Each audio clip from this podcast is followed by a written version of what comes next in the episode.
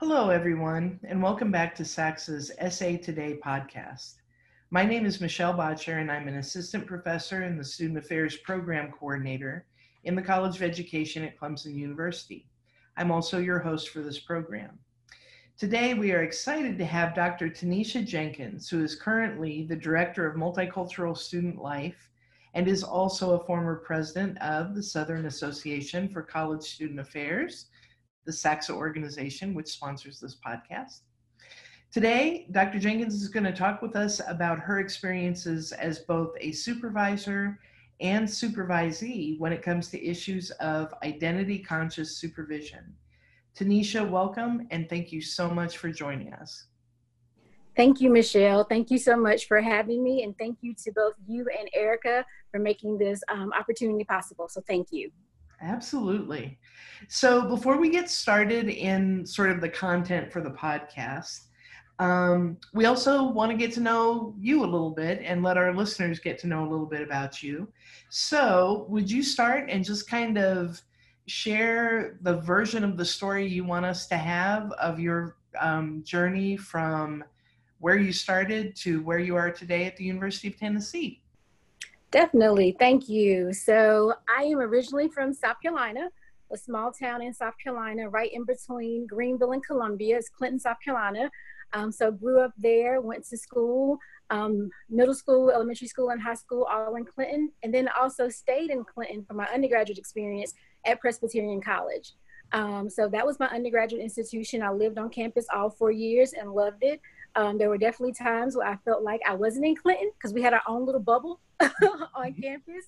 So I appreciated that experience. And so during that time, I studied business administration. And so my initial goal and plan was to go work for a Fortune 500 company in their human resources department. Um, upon graduating from Presbyterian, I worked for a company for six months and hated it. Mm. Um, but during that same time while I was working there, I was also spending my weekends volunteering with the Upward Bound program at Greenville Technical College in Greenville, South Carolina. And so a full time position ended up coming open at Greenville Tech with the Upward Bound program. So I, trans- I transitioned on to Greenville Tech. Um, it was during my time at Greenville Tech when I began thinking about pursuing my master's degree and ended up applying to Clemson and getting accepted for the counselor education program with the focus in student affairs administration. So I became a um, graduate assistant for the Gantt Intercultural Center at that time. I know the name has changed a little bit now, but it was the Gantt Intercultural Center when I was there and served as a grad assistant there. And so have some wonderful memories and experiences from Clemson from the role that Dr. Tony Cawthon, Dr. Pam Havice, Dr. Melissa Shivers, and also Dr. Althea Richardson have played in my life. So I really appreciated my opportunity at Clemson. So upon graduating from Clemson, I went to Western Carolina University in Cullowhee, North Carolina, and served as Director of Multicultural Affairs there for five years. And so, hitting upon the five year mark, I began thinking about kind of what was next and where I wanted to go. And so, an opportunity became available at the University of Tennessee. So, I came to the University of Tennessee in 2009 as the Associate Director of Minority Student Affairs, and then in 2012 was promoted to um, Director of Multicultural Student Life. And so I've been here ever since. Um, very excited and glad um, that I wrapped up this PhD. So I, I graduated in December. So now that that is off of my back. I can breathe a little bit. um, so excited about that um, because growing up, my parents always instilled in us that we would get an education. You are going to go to college and get a four year degree. But I never thought about getting a PhD. Um, so to to have accomplished that for myself and for my family is something that I take seriously, but I'm glad that it's over. Yes. well, congratulations. That's huge. So thank you. Um, I hope you're making lots of people call you doctor, at least for a little while. So for a little while, it still it still makes me a little nervous. yeah. All right. Well, um, thank you so much for that. Can you share a little bit about you know, who are you outside of the job? You know, what are some hobbies you have? What are you reading or watching or listening to right now? What are your interests? Mm-hmm. So I'm trying to get myself back into hobbies and reading because the PhD uh-huh. took up so much time um, in my life. I had to put some of that on hold for a while. Um, but I definitely enjoy and appreciate giving back and working in my community. So I'm heavily involved in a lot of community organizations here in Knoxville. Um, while I haven't started back truly reading books yet for pleasure, I do have two books that I've had um, two colleagues and friends give to me, which I plan to hope to start soon. So they will be for pleasure, but they're also kind of personally related as well too. And so I just wanted to share. Um, one is the memo: What Women of Color Need to Know to Secure a Seat at the Table by Minda Harts, and then the second one is How Women Rise breaking breaking the 12 habits holding you back from your next raise promotion or job by sally helgesen and marshall goldsmith. So those two books were passed along to me so i'm looking forward to reading them and reflecting on how they um, connect with my journey both as a woman of color um, personally and professionally as well. Great. All right um, yeah, you've probably done plenty of reading recently, just not of your own choosing, perhaps. Exactly. All right. Okay, so one last question, and then we'll sort of shift to our topic. But um, so I am curious, and this is something I totally made up. So I don't, I'm not pretending it's like scientifically backed or anything. But um, having worked in student affairs for a while, I feel like there are people who love fall and gearing up and getting ready and welcoming back and all of that. And there are people who love spring, which is not to say that they're like, okay, get out of here students that's right. that's not how i define it but more the all right so what did we achieve and that opportunity for reflection um, and lessons learned and things like that Mm-hmm. So when you think about yourself in the work, are you more of a fall person or are you more of a spring person? Wow. So I would say it's a combination of both. So okay. there is definitely some anxiety, a little bit of anxiety that comes at the end of the summer when you realize that your summer is over and it's time mm-hmm. to go back to campus. Um, but I get excited about the energy that comes around the beginning of a new academic year and the welcome week activities and the orientation activities and seeing all the new faces on campus, but then also connecting with our returning students as well. So that excites me. But then I also truly appreciate the spring semester, especially for that time of kind of reflection and processing to mm-hmm. celebrate the successes through the year, but then also reflect on the challenges that we also overcame during the year as well too. And so that helps me to continue to focus on that this too shall pass because oftentimes right. we are in situations where we just don't think we're going to get past it and when you do being able to reflect on making it through that situation um, or making it through that academic year helps you to remember that there's always more right and that's especially true this past spring where it was yes. like okay we we got through and now mm-hmm. it's what does fall look like and how do we prepare for that so okay exactly. great well, I appreciate that you've shared um, about who you are and kind of how you came into the work. Um, since we're talking about supervision today, would you share a little bit about your supervision philosophy? Who are you as a supervisor? Mm-hmm. So, as a supervisor, I would say that I am definitely someone who appreciates the importance of relationships and building relationships um, across the team um, I created kind of my own little three C's um, of communication, compassion, and confidence. Um, communication is key because I think a lot of the issues that we have within supervision often come from things being miscommunicated or misunderstood. So, definitely taking the time to learn about one another and listen to each other in an effort to best communicate expectations to supervisees, but also allowing the supervisees to communicate their expectations that they have of you as a supervisor as well. And then compassion, understanding the needs of the team. Um, that connects a little bit too with um, situational leadership, which I believe in as well, because each team member is different. And so understanding where they are along their journey and what they need, but also being consistent in your decision making as a supervisor um, so that the team sees that you're consistent and not playing favorites, but you're also tailoring your style and your needs to your styles to the needs of your supervisees as well. Mm-hmm. Um, and then confidence. Um, Michelle, at the end of the day, trust is a big thing for me. Um, if I can't trust you, we're going to struggle. we're going to struggle. And so being able to work to establish trust with our team um, being able to trust that you will get the job done, the tasks and responsibilities that have been given to you in your role, I want to be able to trust that you're going to get that done because I do not like to be a micromanager.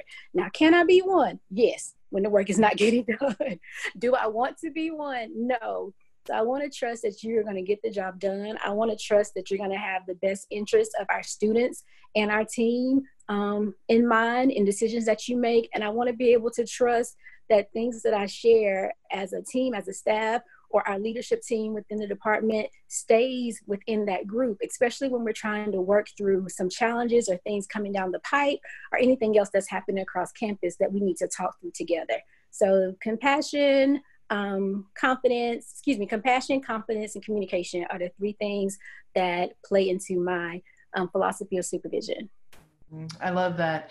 There's so many things that you can learn on the job but learning to do what you say you're going to do if you don't come with that right. you're probably not going to have that so that's great very true so with everything that's going on in the world right now related to issues of identity and power privilege and violence while these aren't new issues they're visible in ways that they maybe haven't always been visible um, so staff are navigating work and issues on campus, but we all navigate the world as well. Right.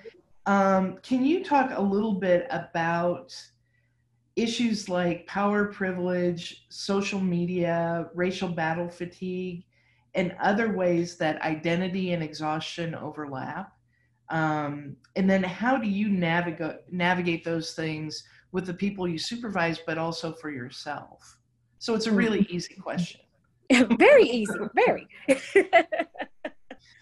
um, I think initially to start with, as you mentioned, there are so many things happening in our nation right now, in our nation, but also locally on our campuses, and having to process all of that as a person of color, but then also as a person of color who's a campus administrator. Um, are things that we constantly have to work through. And there are times when there are times when I don't, I'm not sure if everyone recognizes that a lot of people of color show up to campus with a lot of things. So when you think about everything that's happening in the world right now, when I come home from campus and I see all of this on television and on the news, it has an effect on me as a Black woman. That same stuff comes with me when I come back to campus the next morning and have to deal with things that are also happening on my campus. So for me as a Black woman, the work that I do in diversity, equity, and inclusion doesn't leave from me when I go home at night and leave campus. Where some of us get to turn it off, as a Black woman, I don't get to turn it off. Mm-hmm. So being able to understand that and understand what I may be showing up with each and every day, um, I think is important for supervisors to realize because um, all of that can impact how we show up um, and who we are as well in the work that we do. Um, and in thinking about navigating those things with my team, I think we do a really good job of coming together as a team and kind of debriefing things that have happened and being able to talk about it as a team. Um, for example, when things happen on campus, we may provide an opportunity for students to come and um, share their emotions, share their concerns, reflect on what has happened, and kind of help them work through it.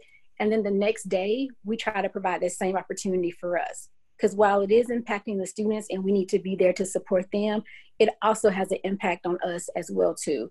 And so being able to have our own conversation and support one another has been helpful for us. Um, but then also encouraging each other to take mental health days or to take a day off and totally disconnect in an effort to re-energize and renew and kind of work through things that are going on because it's it's a lot and racial battle fatigue is real mm-hmm. um, with everything that has happened over the spring and the summer it's been interesting to see how many of our institutions now truly believe that our diversity and inclusion work is important mm-hmm. um, when this work has been happening on our campus for years but now it's important. And so, as professionals, having to work through that as well too, because you know your work is important. You know that what you do or what you've been doing matters. But now that it's something that's being discussed nationwide, now we all want to care and say that it matters. So, working through the feelings of that, but then also using this time to um, to share the narrative about what's been happening on your campuses, um, what work has been done, and how you can use this time to truly influence more great work towards diversity and inclusion efforts for our campus community, I think is also very important. Mm-hmm. Well, and in your area in particular, you know, you talk about turning off. There is no off because right. this is life in the job, in the moment with your team, and it's life, period. Mm-hmm. So, mm-hmm um, yeah, it's it's interesting your comment about now everyone is seeing this as important work. It's never been unimportant. Right. It's just not been showcased, maybe, and resourced, uh, depending on the institution, in the way that it should. But I feel like every campus now has this, whether it's a new task force or mm-hmm. a new initiative or imperative. So um, I appreciate that a lot. How do you and you've you've touched on this a little bit, um, but do you have like specific experiences either as a supervisee or a supervisor that you feel like okay because of that i am better equipped to attend to my team and or to attend to myself um, and I know it could be good examples, bad examples. So I'll mm-hmm. defer to your discretion about, you know, which examples you want to use. But what are some of your own experiences that inform how you um, not just do the work of your your position, but do the mm-hmm. work of your role um, and role model for others these issues of care and support and all of that stuff. Mm-hmm. I think a lot of it is learning, learning by what you've seen, what you have experienced. Um, that shapes you, or that has shaped me into how I've begun to show up as a supervisor. Um, you know, or I know, when someone is not genuine or someone is not sincere um, in guiding me or providing me feedback and guidance. I also know when someone does truly care about me, not only as a professional, but personally as well too. So learning from those experiences and using that to help kind of mold me or develop me into how I interact with um, my team and staff has truly helped to shape me. Now, have I always gotten it right? No, and I own that um, but that's also part of the experience too. Um, none of us are perfect, but we learn from the things that we go through, and we can only just try to get better from there. And so that's how I've kind of used my experiences um, from being a supervisee, then also being a supervisor, just paying attention to it all and recognizing kind of what has impacted me negatively or impacted me positively and how can i use some of those characteristics and traits plus who i am as a person to better the staff and team that i work with on a daily basis. That's great. You talked earlier about you know when you're navigating issues on campus or beyond campus that you take time to debrief with the staff and you talked about mental health days. How do you do that for yourself? Um, in terms of either role modeling for your staff, but also just on a fundamental level, making sure you have what you need to have to be able to come back and do the work. Mm-hmm. So, my faith is very important to me. Um, so, I definitely lean a lot on my faith to help me navigate many of these um, issues or challenges. Um, I am also, I guess I can say, proud of myself for um, something that happened this past academic year I am normally the one who facilitates the conversation. When it's time to bring the students together to talk through an issue, I'm normally the one who facilitates that conversation, um, gets the students going and talking, gets them to solutions. This particular incident, like I looked at my staff and said, I can't do it. Mm-hmm. And so being able to own that, but then provide an opportunity for other team members to step up mm-hmm. and be able to facilitate those conversations. Because again, it gets hard and it mm-hmm. impacts you as a individual, but then also as a professional. And mm-hmm. that particular day, it was impacting me hard in both ways. Mm-hmm. Well, and I do think that that's important because you, I feel like sometimes supervisors and leaders can say the right things, but if they don't engage in practicing and showing what that looks like to say, this is one where I need to step back, mm-hmm. um, then it becomes, yeah, that's what they say. I had a supervisor one time who said, I don't expect you to be here until six o'clock at night. And he was mm-hmm. there every night until six or seven o'clock. And I'm like, okay, but you're here, you know? And so, um, so that's, that is, that's huge. Um, and it probably, and you don't have to go into detail, but it mm-hmm. probably felt risky on some level too. Um, because it is about vulnerability and it's about being honest with the struggles that we're facing. So, mm-hmm. so yes, it did feel risky on some levels, but what made it a lot easier for me than it has in the past is that I trusted the individuals on my team. I was mm-hmm. confident in them and trusted them and knew that they could handle it. Whereas in some previous situations, I haven't had that. Yeah, yeah. Well, and like you said earlier, trust is one of your foundational mm-hmm. pieces in the relationship.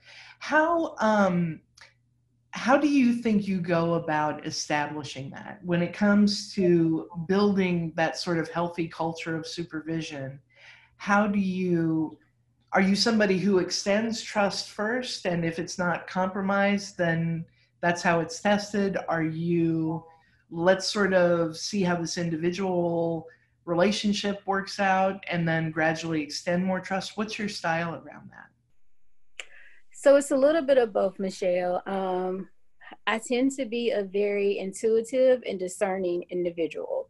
Um, so if something doesn't sit right with my spirit, um, I'm a little hesitant um, in how I move forward. And so there have definitely been times where things have set really well with me and I feel good about it. And I provide that opportunity in terms of being vulnerable and sharing until that trust is compromised.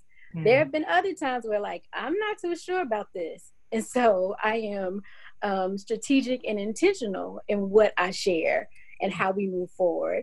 Um, but I also I believe that building relationships are important. So spending that time um, whether it's in a one-on-one or at lunch or um, going to the student union to grab starbucks or something together. Having that time together where we're not always talking about work-related stuff and i am getting to know you and you are getting to know me helps with that relationship building and helps with that trust. So that when there's times for us to come together and I have to hold you accountable, or you want to share with me a concern that you have, because we have built that relationship and we know each other, those conversations are a lot easier than when we don't have a relationship.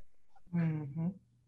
So, if you were to have um, maybe a grad student or a new professional come to you and say, um, and, and, and assume it's someone that you know fairly well. Maybe they've worked in your office, done an internship, or uh, had their assistantship there, and they were to ask you for some guidance in how, as a supervisee, to build a good relationship with a new supervisor as they get ready to move into a new position, what advice would you give them? I would advise them to first and foremost be honest and genuine and sincere about with their actions and their conversations that they have with their supervisor. Um, ask to spend that extra time with the supervisor if it isn't offered. So ask the supervisor about, hey, do you mind if we go to lunch one day so I can just pick your brain about something or whatever the case may be, extending that as well if the supervisor doesn't do so. Um, be okay with asking questions. Um, mm-hmm. But then also be okay with saying, I don't know. If your supervisor asks you about something, be okay with saying, I don't know, but I will find out. Um, I think a lot of times as new professionals coming into roles, we feel like we have to do everything right. We have to be perfect. We have to know. There are some things you are just not going to know, and it's okay.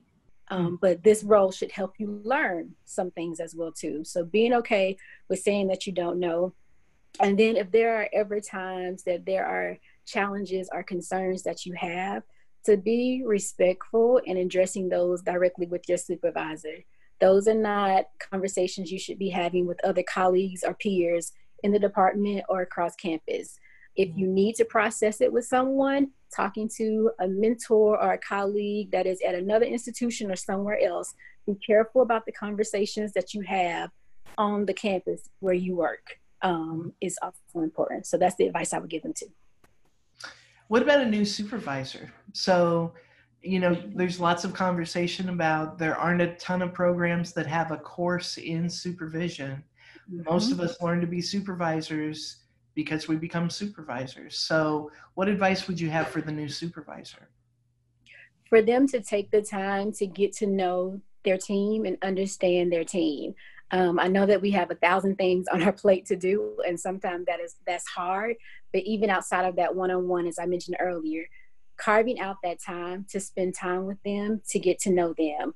Um, if you inherit a staff by chance, um, taking the time to learn more about their experience, learn more about their experience in that department, their experience at the institution, because that will help you in learning more about them and in building your relationship with them as well. Um, but then if you also have the opportunity to hire your own staff and build your own team to take that seriously too because the people that you surround yourself with can either make you or break you. And so those are things that um, you definitely should pay attention to as a supervisor. But i would also say being clear and direct in your um, expectations in your expectations for your team and clear and direct in the vision that you share with the team that you have for the unit. Um, when they understand your expectations and your vision, and you also allow opportunity for them to share with you what their expectations are for you as a supervisor, that truly helps to build that team, that communication, and that rapport so that you all can truly get the work done effectively and efficiently. Great. And then I have another question because as I was preparing for this, I realized I was talking about new supervisees and new supervisors. But what advice would you have for established supervisors? Because, and I'll just, I'll be transparent with my own experience. There was a point where I kind of knew who I was as a supervisor. And not, I, it wasn't in a, I've got it down perfectly, but I knew who I was and how I showed up. Um, and I probably got a little stagnant at times. So, what are things you do to keep yourself engaged? And what advice would you have for the established supervisor as maybe just a regular point of reflection or something to integrate into practice so that they're fully engaged in that? Because that's that's always part of a job right? Mm-hmm. You're doing other right. things. So, do you have advice for established supervisors? To continue to be flexible and open to to learning. Um, you you as I mentioned earlier, I have not always gotten it right, and I own that. Um, but those experiences have taught me how I want to show up differently as a supervisor, and um, how I want to better interact and build relationships with my staff and my team. So, in thinking about that, I would say continuing to be open and flexible, but then also inviting the opportunity for feedback. At the end of our one on ones, I always ask our team or who, the individual that I'm meeting with at that time, um, what do you need from me? But then also, are there things that I could be doing better to best support you in your role? So being open to that feedback that they provide there and then taking it and reflecting on it and you know the pieces that are true and things that do that you do need to work on taking those and doing that and the pieces that are maybe not really what they are spitting those back out. So taking taking the part that's you and working on that, and then the other pieces, letting that go. Um, but providing that opportunity for for open and honest feedback um, has been helpful and necessary. And then still continuing the professional development around supervision. Um, many of our institutions have um, supervisor summits through their human resources department. So you've been a supervisor for 10 years. That doesn't mean that you don't need to go to the summit this year, maybe, and you know, brush up on your on your skills. So be continue continue to um, be open to continuing to learn and grow and develop, and to take honest and constructive feedback and criticism. Well, and I love that because it one it aligns perfectly with what you're talking about in terms of trust, because that is an act of trust to ask for feedback. Mm-hmm. Um, and then it also, I think, there, there's always going to be a power dynamic, but it right. does sort of equalize in a way and say, hey, we're in this work together. And I know I still have things to learn. And it can make it sort of customizable because you said this mm-hmm. early on not every person is going to need the same things. And so right. to give them a chance to tell you what they need it takes the guesswork out of it. So mm-hmm. that's great. Well, okay, this has been great so far. So, what have I not asked you about that you'd like to talk about, or what should I be asking you about? I think you covered it all, Michelle. You asked me a lot. okay. Well, I mean, this has been great. And I just, I appreciate your just forthrightness and sort of saying, um, I, will be honest with you. If you said I did, I have always gotten this right. I, would be a little suspicious of that. Right. But I think those are opportunities for us. You know, our mistakes. If we don't take the risk to make mistakes, then we're not looking to continue to grow. Right. Um, so that's good. And again, when it comes to emerging professionals, that's just part of the work you know you're not gonna just knock it out of the park every single time so mm-hmm. um, i appreciate you sharing that thank you as we wrap up what what gives you hope right now you know what brings you some joy um, the world is complicated, messy, you know, choose whatever word you want to use that's appropriate for this forum. Uh, but, you know, what is it that, that keeps you going, keeps you just sort of mm, finding, finding pleasure in certain moments and, and just mm-hmm. continuing to participate? Mm-hmm. So while the world is messy right now and we are um, concerned about moving forward and what's to come, one thing that this COVID 19 pandemic has done for me is provided me with the opportunity, time, and space to renew, reflect, and recenter myself. Um, we get so busy in the day to day stuff of our jobs, our families, our community work that we lose that time to truly be still and at peace mm-hmm. and having to be at home, you know, for the amount of time that we have um, in this space quarantining has allowed me, has provided me with a chance to truly take a break and think about life.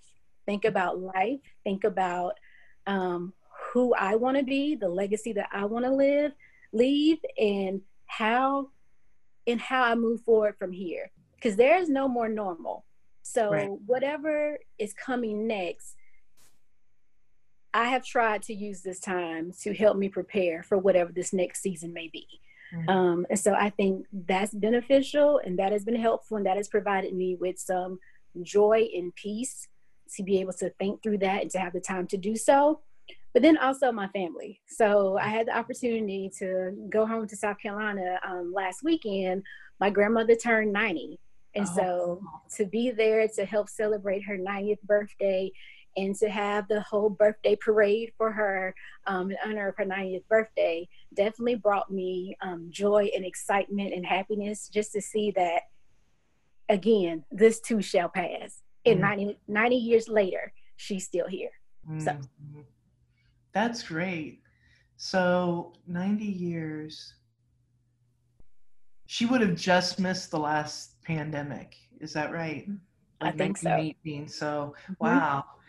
Well, and I I appreciate that a lot because um, you know I keep hearing people talk about well when we go back to, and that's not what we need to aspire to. It no, is we we've all had some time whether we wanted it or not to think about what can life be instead mm-hmm. of just going through the motions because that's what we've been used to. So I love that. And I love the note of hope, the aspiration, um, because as, as hard as things are, this is an opportunity for mm-hmm. us. Mm-hmm. So, well, this has been wonderful. I cannot thank you enough for your time. I know that um, we're all busy trying to I don't know, predict the future, which we can't do. So right.